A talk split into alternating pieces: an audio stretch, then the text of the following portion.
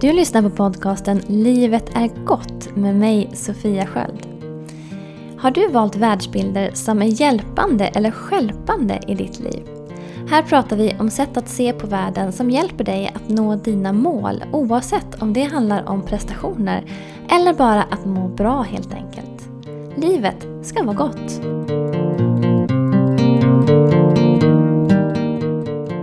Hej och välkommen till podcasten Livet är gott. Jag heter Sofia Sköld och det här är det första avsnittet. Idag kommer jag att prata lite grann om vad världsbilder är och hur tänket med världsbilder kan hjälpa dig att få nya perspektiv och se nya möjligheter. Det är lite grundläggande för vad kommande avsnitt kommer att handla om. Och det är ju lite mitt koncept. Det var min första bok, 32 nya världsbilder, handlar om. Och även min föreläsning som jag är ute med nu, Det är inte verkligheten som begränsar dig. Men först vill jag berätta lite om mig själv eh, och ge dig en bild av vem jag är och vad som har gjort att jag har hamnat där jag är idag. Jag kan ju inte berätta om allt eh, som har lett mig fram till där jag är idag såklart. Men i kommande avsnitt så kommer jag ju också fortsätta dela med mig av exempel från mitt eget liv. Jag har alltid varit en ganska sökande och väldigt reflekterande person. Jag analyserar och funderar över saker. Mycket mer än vad många andra i min omgivning gör har jag märkt. Och ibland kommer även tankar till mig som känns lite serverade som från någon annanstans. Jag har alltid vetat att jag vill arbeta med människor och har genom livet tagit beslut som lett mig i den riktningen. De flesta beslut har jag fattat utifrån vad jag vill och vad jag önskar. Men en del beslut har fattats på andra sätt, men de har ändå lett mig i rätt riktning. Jag har tänkt i väldigt många år att jag egentligen vill göra min egen grej, att jag vill ha mitt eget företag. Och våren 2015 så gjorde jag en plan av den drömmen. Och efter sommaren så startade jag upp det företag som jag driver idag. Eh, där jag jobbar som coach och föreläsare och författare. Åren innan det känns lite grann som en berg och dalbana och jag tänkte berätta lite kort om det. Det bestod av mycket stress och press och dåliga energier från att göra saker som jag egentligen inte ville. Glädjen i att få barn efter att ha försökt länge och fått två missfall. Freja föddes 2012 och är idag fem år. Men sen sömnbristen på det som höll på att ta koll på mig. Och hon sover fortfarande inte alltid helt ordentligt på nätterna även om det har blivit jätte, jättemycket bättre. Nästan helt bra nu. Och sen all glädje och all kärlek såklart och husbygge och andra härliga fantastiska saker vi gjort och upplevt. Men sen stressen då igen över barnens hälsotillstånd som kulminerade vintern 2014 när lillkillen Noah som idag är två och ett halvt fick RS-viruset bara tre månader gammal ovanpå en förträngning i luftstrupen som vi inte kände till. Det blev barniva, tungt nedsövd och intuberad följt av helt hysteriska månader av stress. Och sen båda barnens förkylningsastma på det. Men sen då, så var det dags för mig att förverkliga den där drömmen med eget företag. Och när jag gjorde det så var det helt grymt. Jag nästan flög fram av lycka kändes som. Och allt kändes helt perfekt. Jag kände mig helt ostoppbar och jag mådde så bra. Och då, helt oväntat för mig, så hände någonting. Då passade kroppen på att lägga av. Lite lätt slutkörd efter de här åren kanske, som naturligtvis bestod av mycket mer än den här relativt korta listan som jag har dragit nu, både på plus och minuskontot. Men jag kraschade inte fullständigt som en del gör där kroppen bara slutar fungera. Men det började med en lunginflammation som i direkt anslutning avlöstes av en influensa med hög feber. Som övergick till förkylningar som aldrig tog slut, ögoninflammationer, ständig huvudvärk, andningssvårigheter, magsjukor, en cysta på en äggstock som sprack, magen la av, gallsten, blindtarmsinflammation. Det kändes som det ena efter det andra bara avlöste varandra, överlappade och det tog aldrig slut. Till slut så utredde jag det här såklart. Jag gick till vårdcentralen och, och frågade läkaren, ska det vara så här? Och det tyckte inte han att det skulle. Så det, man gjorde en utredning och tog massa prover.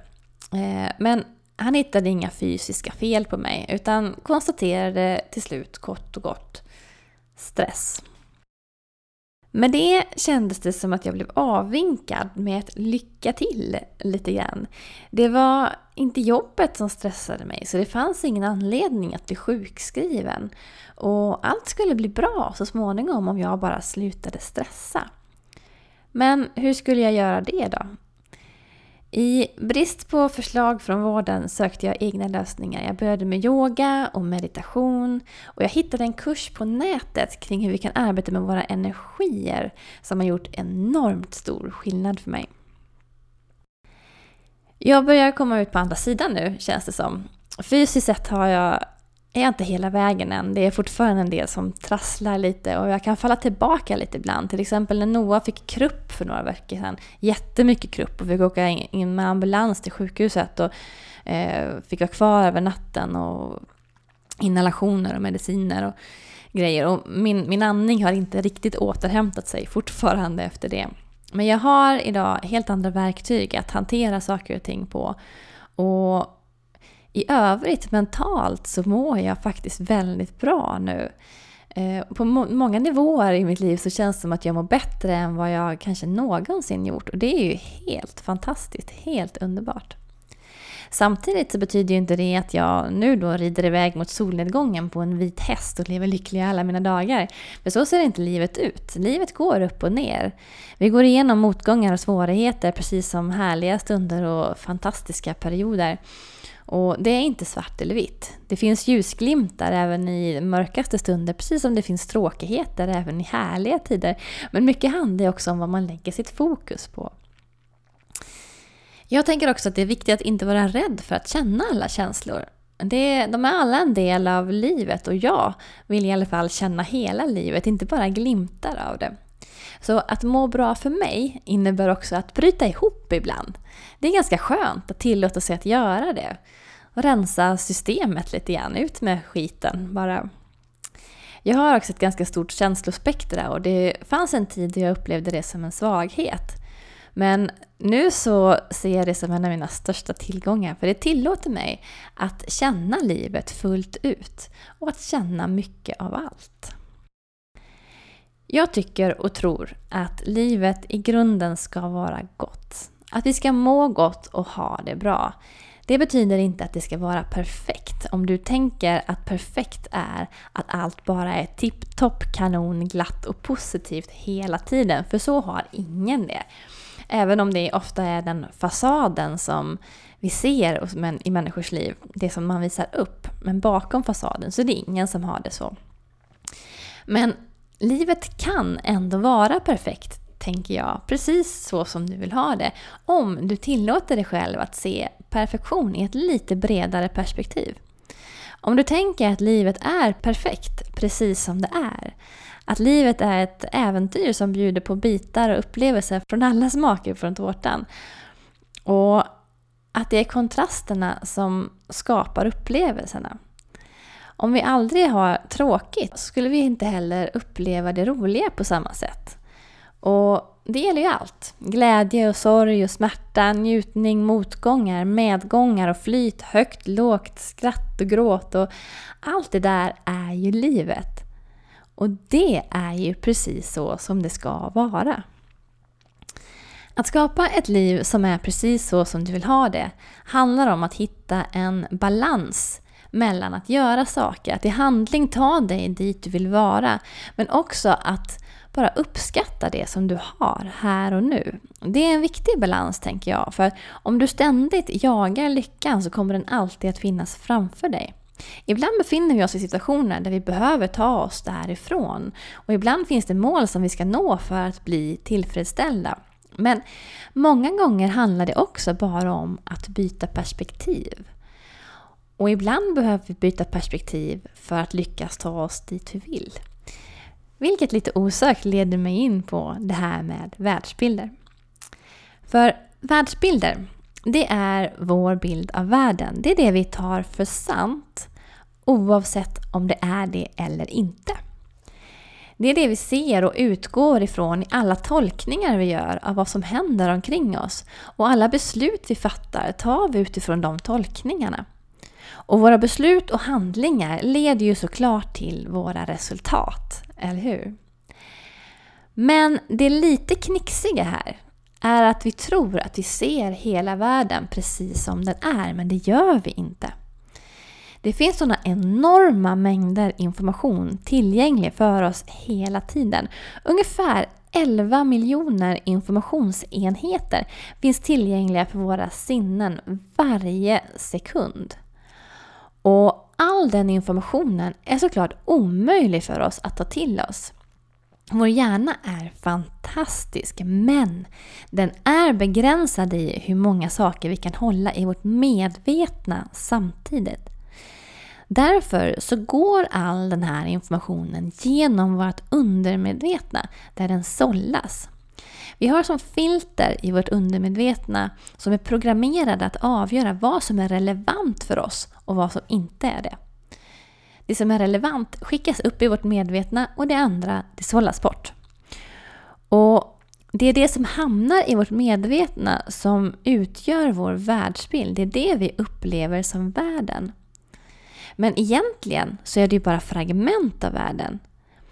Det är det som ansågs relevant för oss just nu, som hjärnan sätter ihop och skapar en helhet av. För hjärnan bygger som en enklare modell av verkligheten utifrån den informationen den får in i det medvetna.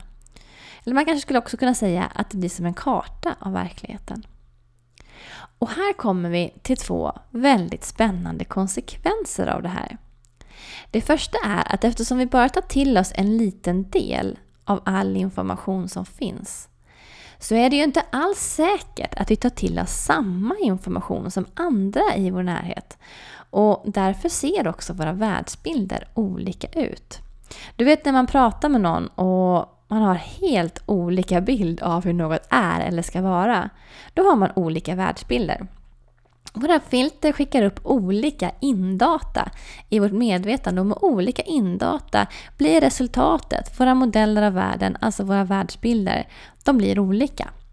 Vi ser olika saker. Och det här kan trassla till det lite för oss ibland, speciellt om vi inte är medvetna om hur det här med världsbilder fungerar. Men bara genom att bli medvetna om det här kan vi zooma ut och istället för att bli irriterade på någon som ser saker på ett annorlunda sätt än vi gör så kan vi tänka intressant. Han har en annan världsbild än mig. Undrar vad det, är, vad det är han ser som jag inte ser. Och lägger du dessutom till tankesättet att det finns någonting att lära av varje människa du möter så har du förutsättningarna att bemöta människor på ett sätt som kommer att generera många positiva effekter för dig.